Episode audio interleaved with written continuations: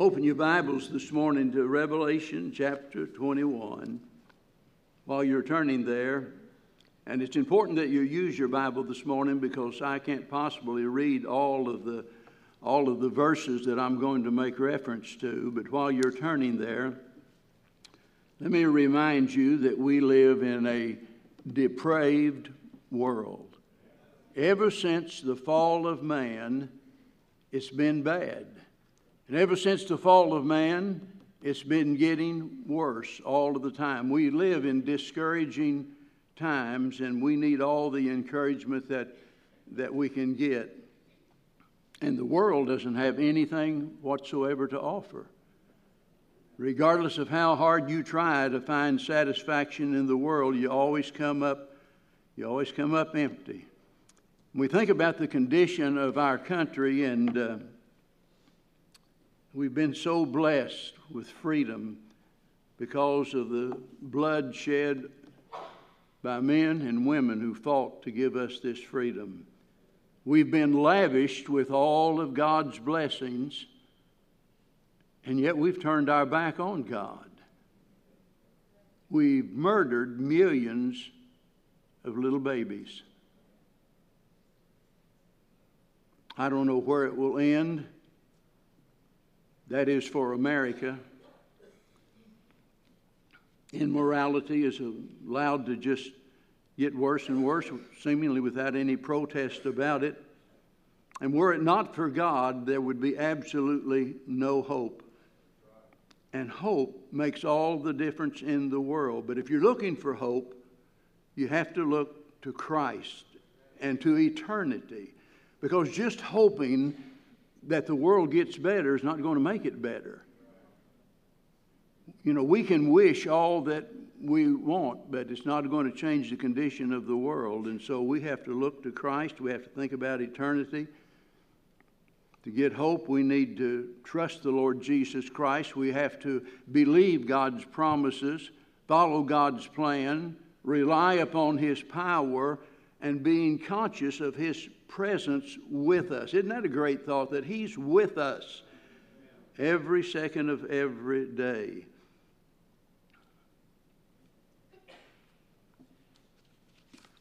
It might shock some people for me to say this, but hope is within the reach of absolutely everyone. Makes no difference who you are, what you've done, what you think, what you believe, or anything else. I'm telling you, hope is possible.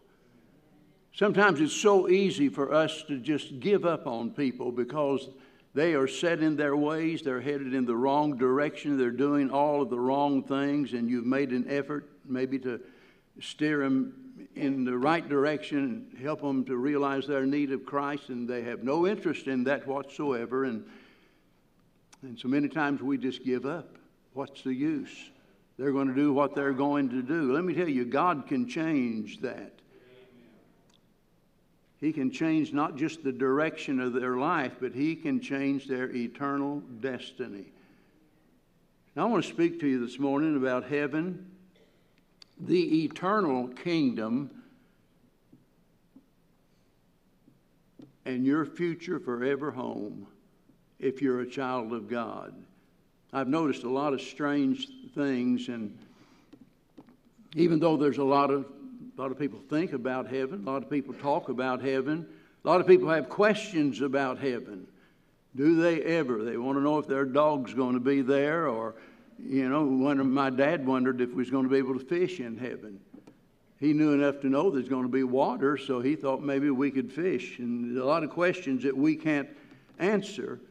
But for all of the interest we see about heaven, there's very, very little preaching about heaven.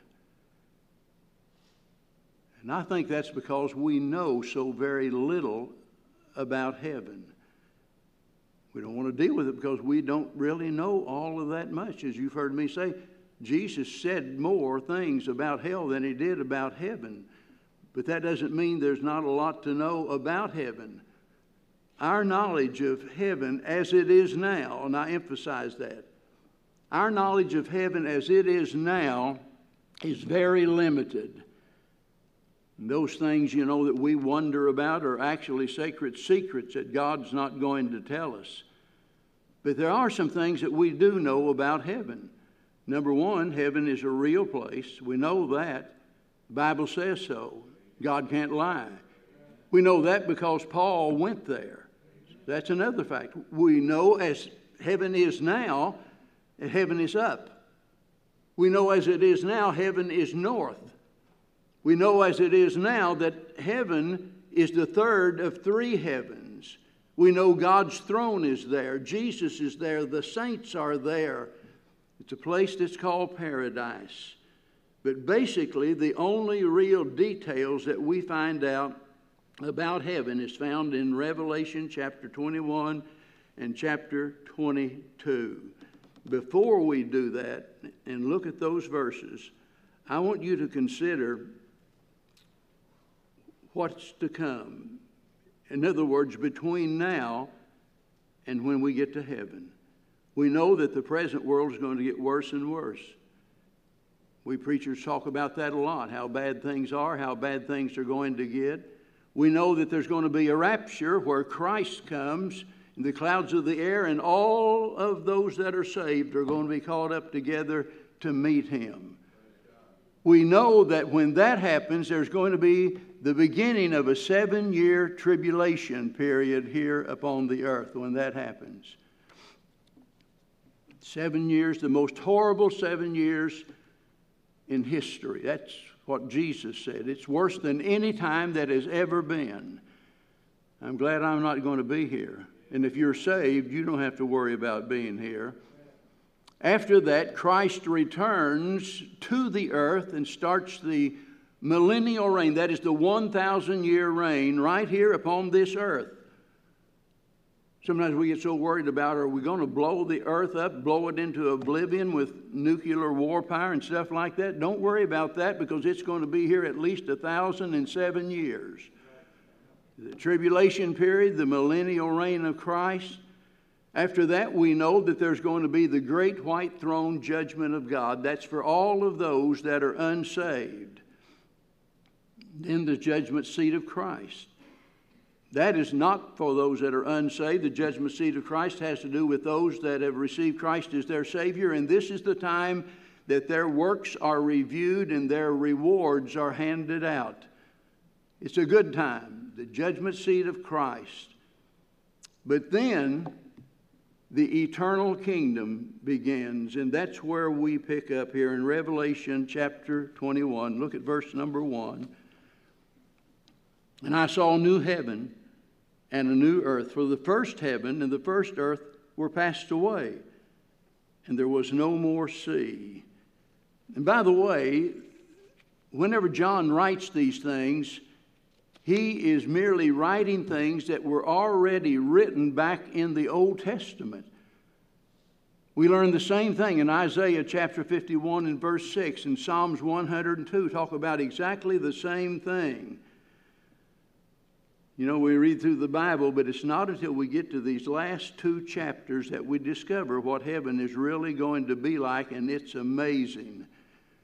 And whenever I say heaven, I want you to listen carefully this morning because I'm going to say, say some things that maybe you never thought about, maybe you never heard, but you need to understand.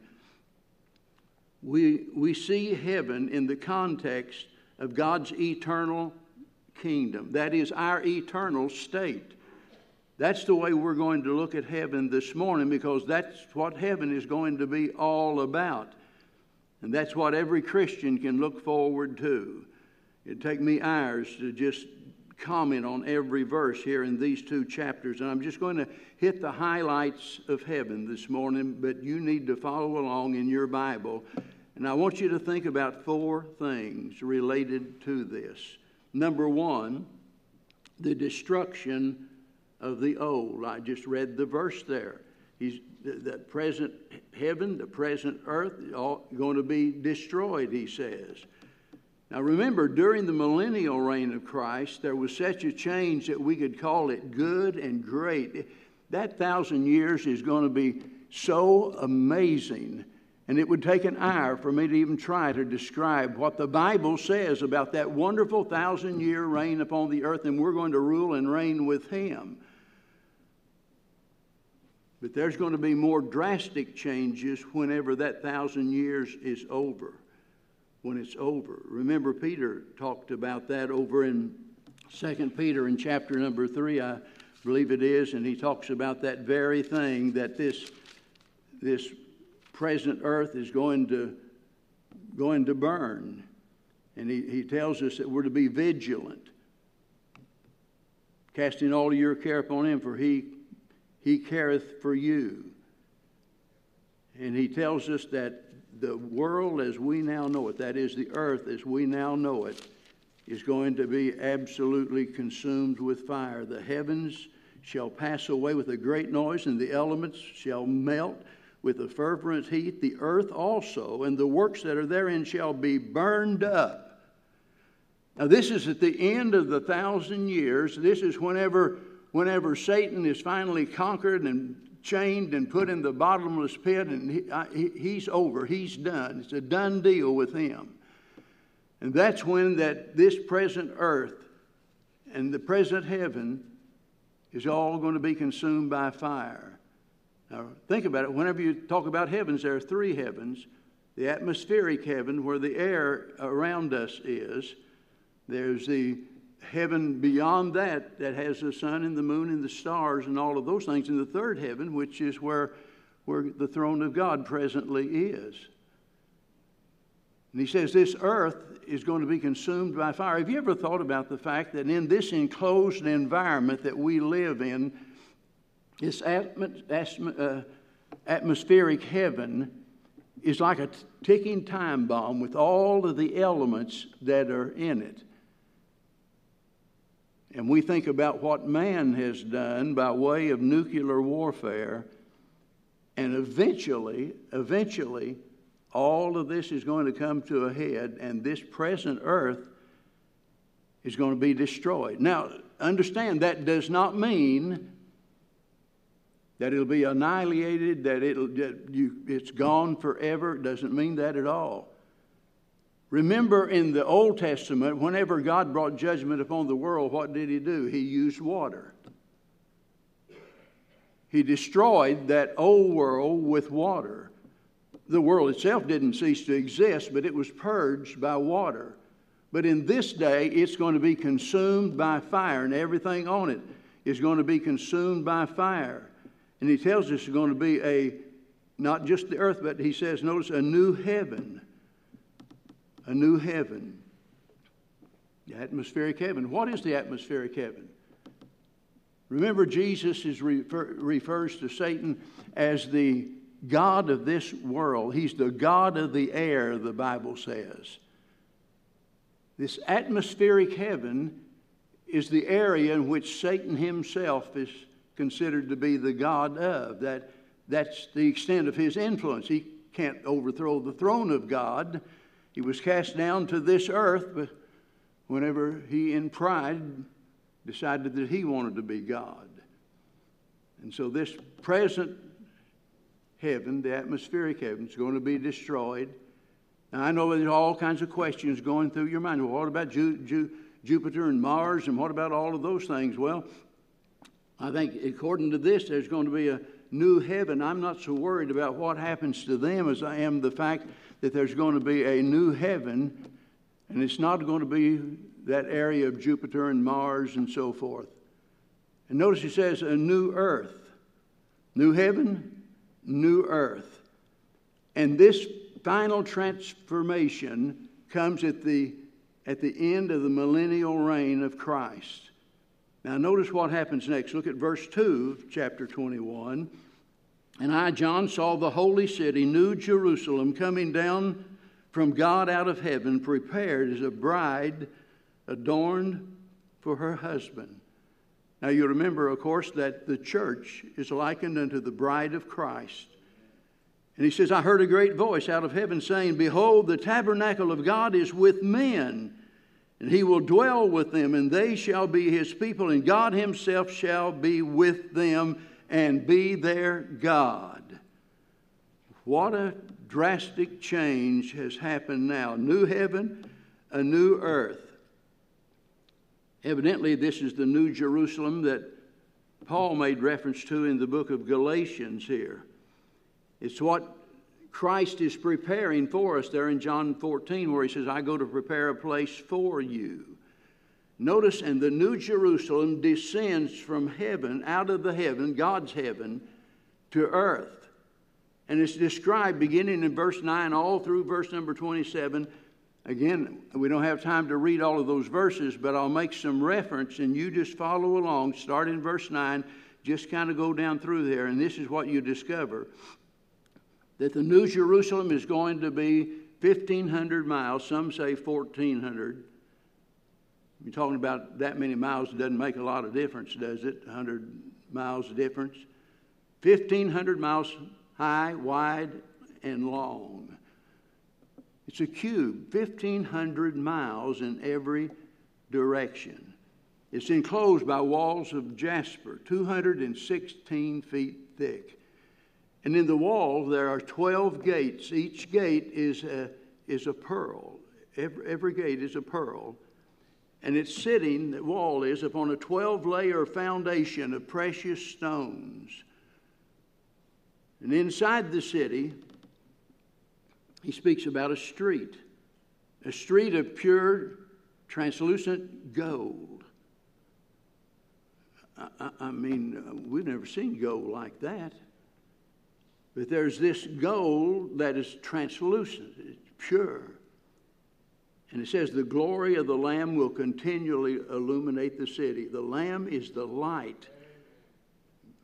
Be no day, be no night, just continual light radiating from the Lord Jesus Christ.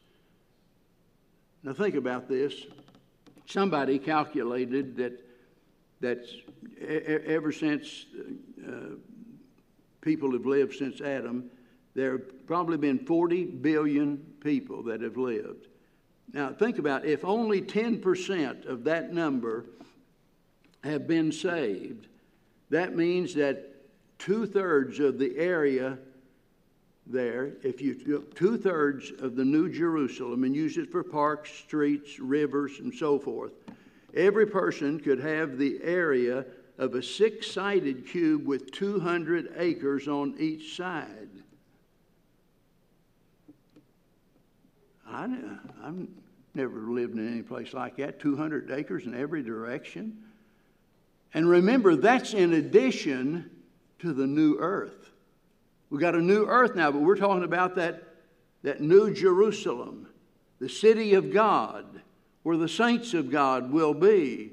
But there's also the new earth that he speaks of here. I'm telling you, we don't have to be satisfied with the cabin in the corner of glory land. God has something so much better than we can even imagine here. We are the children of the King and heirs of Jesus Christ. I, that just blows my mind to think about the fact that I'm a joint heir with Jesus Christ. So we see the descent of this New Jerusalem coming down to the earth. Now, I want to try to describe here what the Bible says about our eternal state. And as we read this, you'll see what Paul meant when he said to die is gain. Now, I know most people don't want to think about death. It's, it's a somber issue. It's something we want to avoid at all costs. And yet the Bible says to die is gain. You don't get demoted whenever you die and go to heaven. That's the highest promotion that you, you can imagine.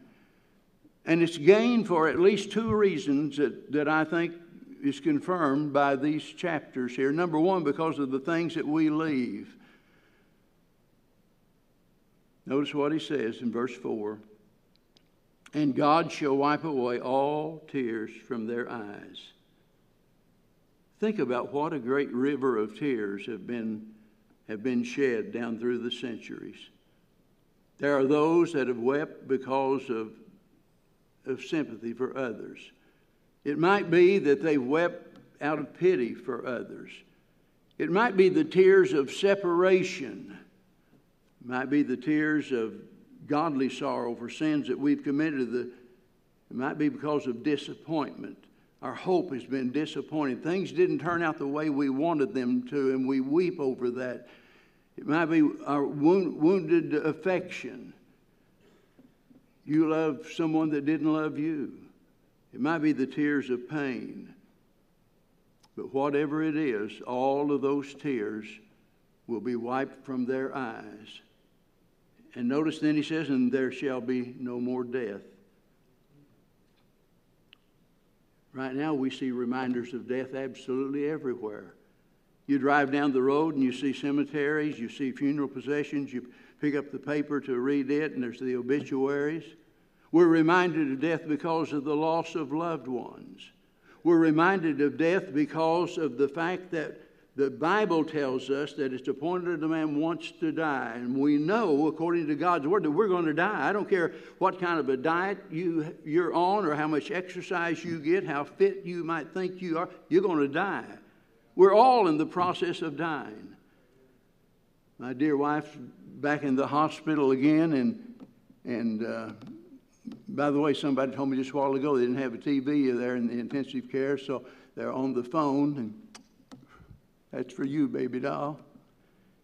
It breaks my heart to think about all of the suffering that she's gone through over these last two years.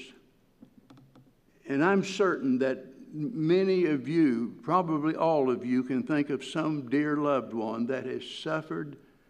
It might be you in your suffering and anguish. And there are times that you feel like I just can't go on anymore. I've got good news for you.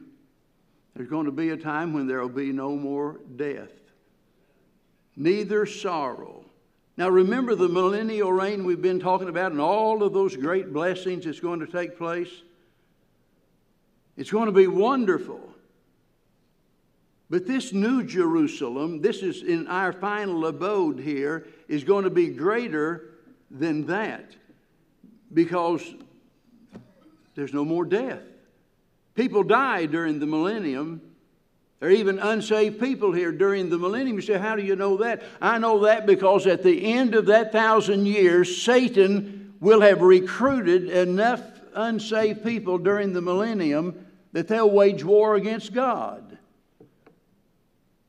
But they'll be defeated. And now, in that new Jerusalem, no more death, nor crying. What a day that will be. I'm so glad Tim sang that song this morning. Not going to be anything to cry about. Remember that old song, No Tears in Heaven? No tears in heaven there.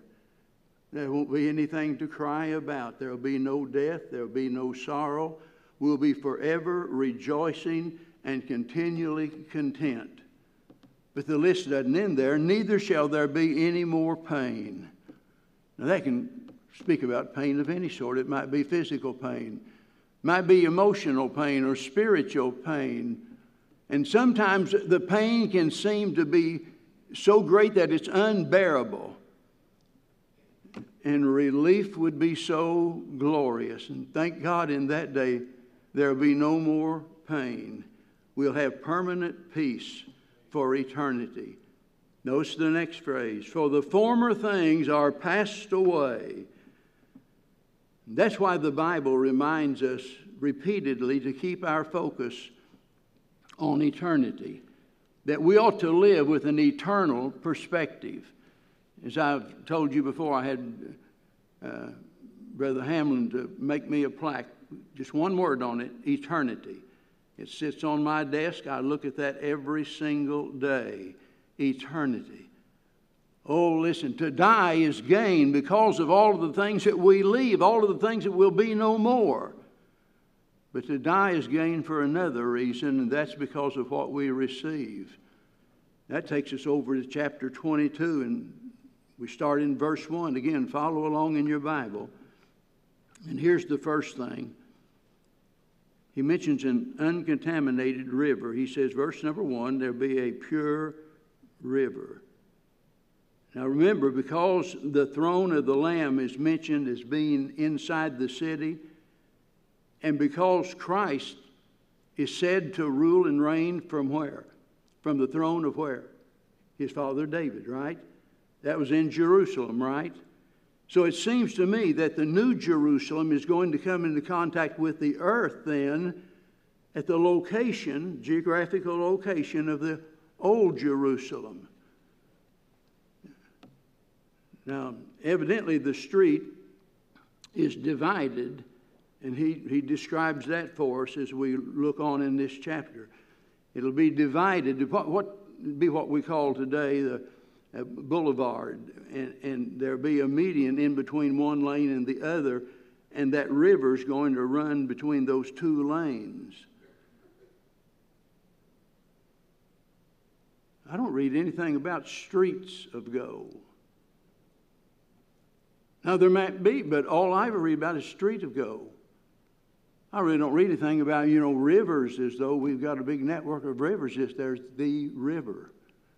That river right along with the, right along with the uh, street. And there will be universal healing. Look at verse number two.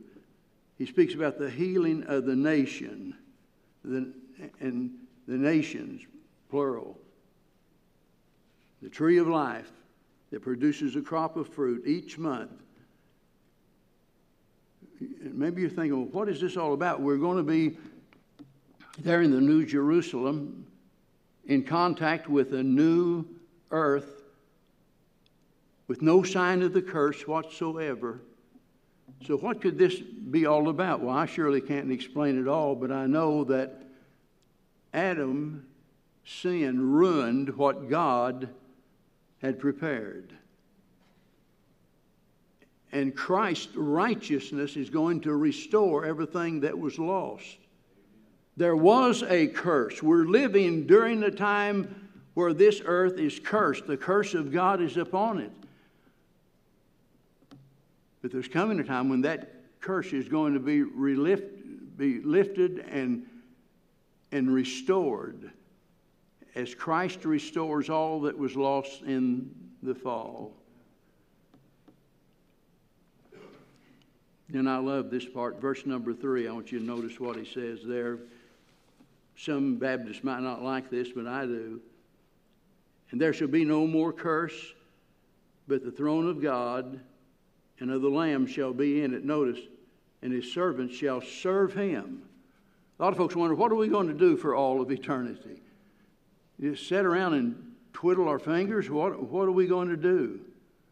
We're going to be serving God. And all that that word service implies. I don't know about you, but, but more important than anything on earth is, is our obedience to God. Have been so many times over the years when I was gone away preaching revival meetings and Bev was back home over the years raised eight children.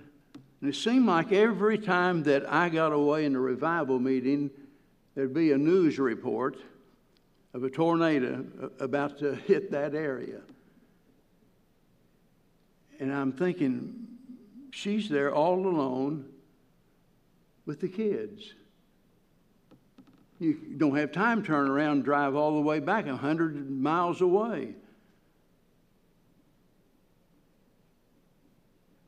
all of those years, taking care of the home life, trying to get my clothes ready for the next revival. Going to come back in. I'm just going to be there a day, preach on Sunday, take off for another revival the next day, and year after year. Why, why would I do that?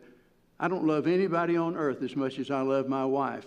I don't love any family on earth as much as I love my family. There's only one thing that would cause me to do something like that, and that's because I know what God called me to do, and that's to preach His Word.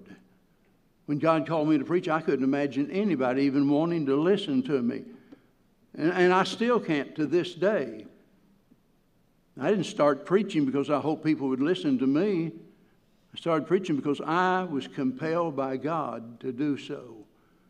I, I, I literally thought, I, I can't do this. And by the way, I couldn't, but God could. And God did make it possible for me to preach all these years. So when I think about going to heaven, uh, that's the most wonderful thing I can think about is being there, serving Him continually. Now, look at verse 4. There will be unclouded vision in that day because we shall see His face. The artist has tried to capture His likeness on paper. The, the sculptor has tried to capture His likeness in clay. People just try to imagine what he must look like. Well, one of these days you'll find out. You'll see his face. And notice in verse 4 something else about there will be unmistakable identity concerning his people. Why? Because his name is in their forehead. You know, down here, we a lot of times we wonder, so and so, you know, they claim to be saved, and we suspect, well, maybe they are. Boy, in that day, we won't have to wonder because everybody's going to, going to have the name of Jesus in their forehead. You say, well, what is that all about? Well, during the tribulation period, 144,000 of the Jews that had turned to the Lord. Now, I want you to get this. During the most horrible, terrible time on earth, 144,000 Jews, those Jews that have rejected him all down through the centuries. But then, in the very worst time, they will receive Jesus Christ as their Savior, and they'll be sealed as a result of it. And they will go on an evangelistic campaign that covers this world and there'll be more people saved during the tribulation than any time in all of history. The world has never seen anything like that. And when we get to heaven, we'll have that mark of identification with Jesus Christ. During the Old Testament, the high priest wore a plate of gold on his, on his headdress, and it was engraved, Holiness to the Lord. I guess what you could say is this is a declaration of our dedication to God. A declaration of our dedication to God. And, and that mark, we remind one another there in heaven, we're here because of the shed blood of the Lord Jesus Christ, and we serve Him day and night. We are dedicated to Him. Now, notice verse 5 Here's something else we receive as a result of this unfailing guidance. He giveth them light. He giveth them light. Nothing but light there. We don't have to stumble around in the dark. Then, verse 5 there's unending victory. They shall reign forever. Now, if you've listened carefully, you can see that heaven is not what some people picture heaven to be. We won't be floating around on a, on a, in space on a little fluffy cloud playing a harp. That's, that's not heaven. Because of Jesus, heaven was brought to what? Earth. But remember, this it's going to be a new earth at that time. The curse has been removed. And there is this connection. He brings heaven to earth just as Jesus brought God to earth. So, whenever you think about dying and leaving this old world and you think, I'm done with this world, well, you're done with this world as it is now. Oh, you're not done with it by a long shot. There will be people entering in through those gates from the new earth to the new city of Jerusalem and to the new earth. You're going to spend forever on this earth and the new city of Jerusalem. Wow, that just blows my mind think about God doing something like that. Now keep in mind, when God originally created the earth, it's a lot different than it was after the flood.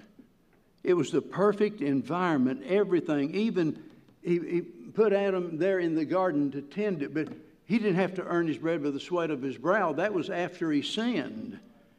Everything was perfect, it was luscious, everything. And God said, I'm going to restore that. I'm going to put it back the way that I intended for it to be. And as Christians, you and I are a part of that. Every preacher ought to preach on heavens until nobody nobody rejects it. Ought to preach on hell till nobody wants to go there. And I'm just convinced if we really understood how wonderful heaven is, that it would literally transform our life. Meditating on heaven. Do you ever sit around and just think about heaven? You should. Because whenever we think about heaven and we think about all that's not going to be there and all that's going to be there, it, has a way of thrilling us and transforming us. Heaven is a precious, permanent possession that God has promised to us and is provided by the Lord Jesus Christ. It'll be our permanent home, our precious hope, a place of happiness. It'll be paradise of pure holiness. You know, what would it take to keep someone like Paul going? Everywhere he goes, preaching and trying to help people, they hate him, they beat him, they throw him in jail. It seemed like nobody appreciated what he, what he was doing. And he goes through all of those hardships that he mentions in the Bible. And he never one time ever said, I think it's time for me to retire. Let some younger preacher carry, carry on. He might have felt at times, what's the use? They don't want to hear God's word. What kept him going? It wasn't a paycheck, I'll tell you that. The thing that kept him going is exactly what he tells us over in maybe my favorite chapter, that's Second Corinthians. And in chapter number 4, 2 Corinthians, he said in verse 7 But we have this treasure in earthen vessels, but the excellency, that the excellency of the power may be of God and not of us. And he says, he says, It is but for a moment. Verse 17 now our light affliction, which is but for a moment, our light affliction, it's like, Paul, have you lost your mind? Don't you understand what you've been through? You're in prison, you've been beating over and over. You've been shipwrecked, hungry, thirsty.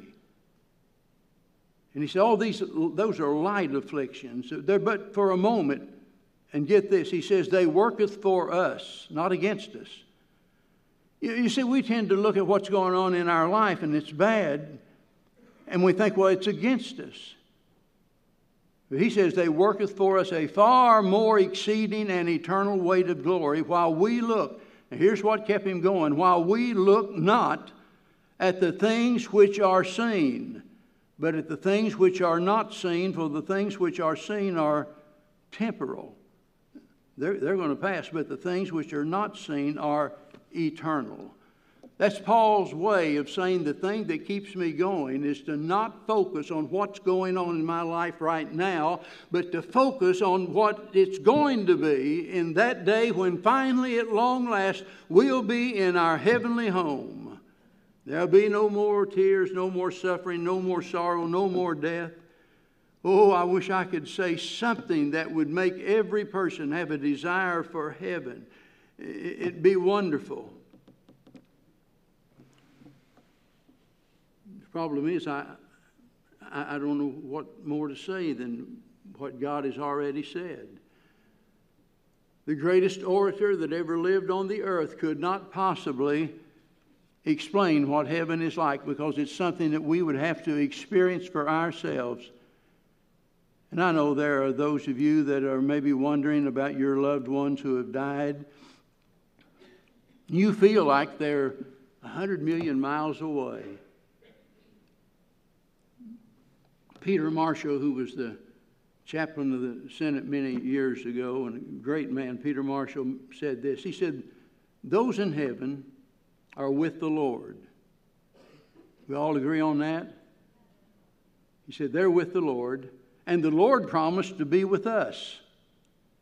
So they can't be far away. Think about that. Your loved one is with the Lord, and the Lord is with you. So heaven must be closer than you think. I, I don't. I, I can't. I can't describe heaven. Uh, we're talking about an entirely different dimension.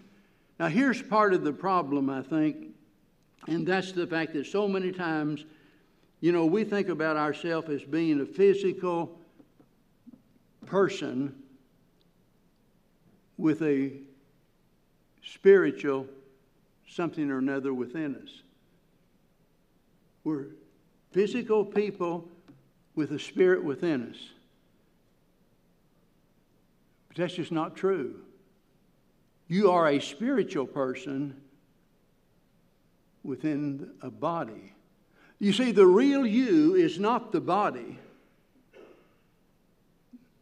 The real you is that part of you that looks out through your eyes, that's windows, enables you to, to see. The body, although very useful, the body itself, one of these days, is going to die. The Bible says, you know, death is the absence of the spirit from the body. In other words, you're going to move out, but when they bury your body, you're going to continue to exist somewhere forever.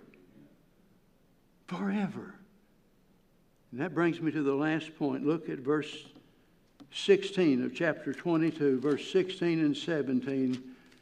And here he speaks about the door to heaven. He said, In the Spirit and the bride, that is the Holy Spirit and the bride, which is the Lord's church, they say, Come.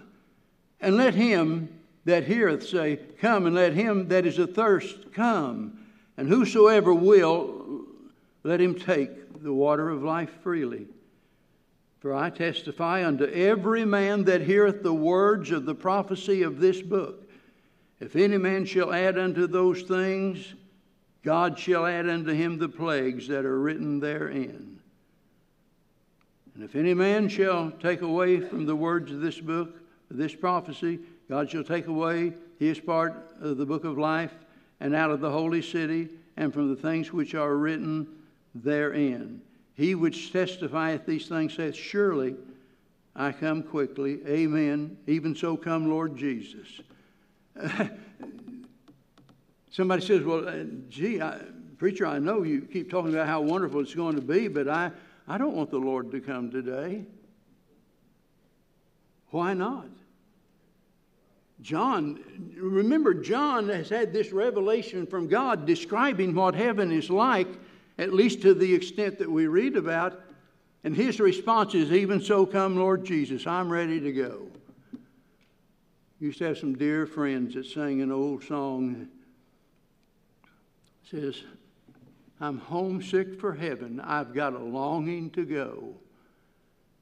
And I'm telling you, the more we know about heaven, the greater our desire for heaven is going to be. And there's only one way to get there. Jesus said, I am the door. He said, I am the door, and by me, if any man enter in, he shall be saved and shall go in and out and find pasture.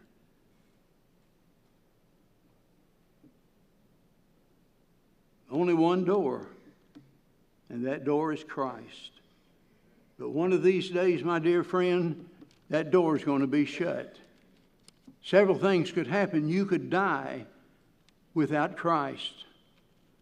Well, we don't want to think about that, but it's true. We never know how much longer we've got on this earth. You might think, well, I'm young and I'm healthy, nothing could happen to me. Oh, yeah, well, it really could. Go to the Shriners Hospital. I'm not promoting any of these when I say it. Go to St. Jude's Hospital. Walk in there and see all of those little children with cancer, their lives hanging in the balance and you get in your car and you head home and you're assuming you're going to get there. But you have no assurance that you're going to get there. It's appointed and man wants to die, and it's going to happen sooner or later in some way to all of us. But if you die without having Christ as your Savior, you'll exist as it were forever in a lake of fire, in a literal hell that was created originally for the devil and for his angels. But that's where you'll be. Or it could be that you're unsaved and uh, you live a long life, 100 years maybe. But all of a sudden, in a moment, as the Bible says, in a twinkling of an eye, that Jesus comes in the clouds of the air and takes his people away, and you'll be left. He said, Preacher, I, I don't believe stuff like that. Well, that's because evidently you don't believe this blessed old book I hold in my hand. Because the Lord said He's coming, He said there'll be two in the field, one will be taken, the other will be left. Two in the bed, and one will be taken, and the other one will be left. One of these days, whether you believe it or not, the Lord's coming back for His people. And I just pray that you, that you know the Lord is your Savior. And if you're here today and maybe you're just so discouraged, not just because of your personal experiences, the bad things that you're going through and all of that, but you look around and I've, I've heard several people say, I hate to even think about having more children or raising children in the times that we live in. That, that's, the way, that's the way they feel, like it's just a hopeless situation. But I hope when you leave here today that you leave here with that blessed hope that our Lord is going to return and we are going to go be with the Lord for all eternity. Not out there way beyond anything we can imagine, no. Right here on a glorified earth in constant contact with that new Jerusalem where God's throne is. And evidently, we go back and forth from the one to the other. No, I can't answer all your questions about heaven, but I can tell you it's real and it's roomy. It's big, it's big enough for all of us. and I know that God's will for your life. Sure, you couldn't know God's will for my life. Yeah, I can. The Bible says God is not willing that any man should perish. God doesn't take delight in sending people to hell. It's not God's fault if somebody goes to hell, it's our rejection of Him. He gave His only begotten Son who shed His blood on the cross that we might be saved. God forbid that you reject that sacrifice that He made for you. And by the way, when I say for you, I want you to know He would have done that if you was the only person on this earth. He loves you so much, He would have died just for you. Don't ever get it in your mind, nobody cares about me. Oh, yeah. There's an old song, says, Nobody ever cared for me like Jesus. And that's true. Aren't you glad as a Christian you know the best is yet to come? It really is. I hope you're ready. Let's all stand. Tim, if you come, and we're going to sing a verse of invitation. If you're here today and and you've never received Christ as your Savior, I beg you this morning that that you would come. You say, "Well, preacher, I've got some questions, things I don't understand." Well, you're always going to have questions. But when it comes to the plan of salvation, it couldn't be more simple than that. As Paul told the Philippian jailer, believe on the Lord Jesus Christ and thou shalt be saved. Would you be willing to do that this morning?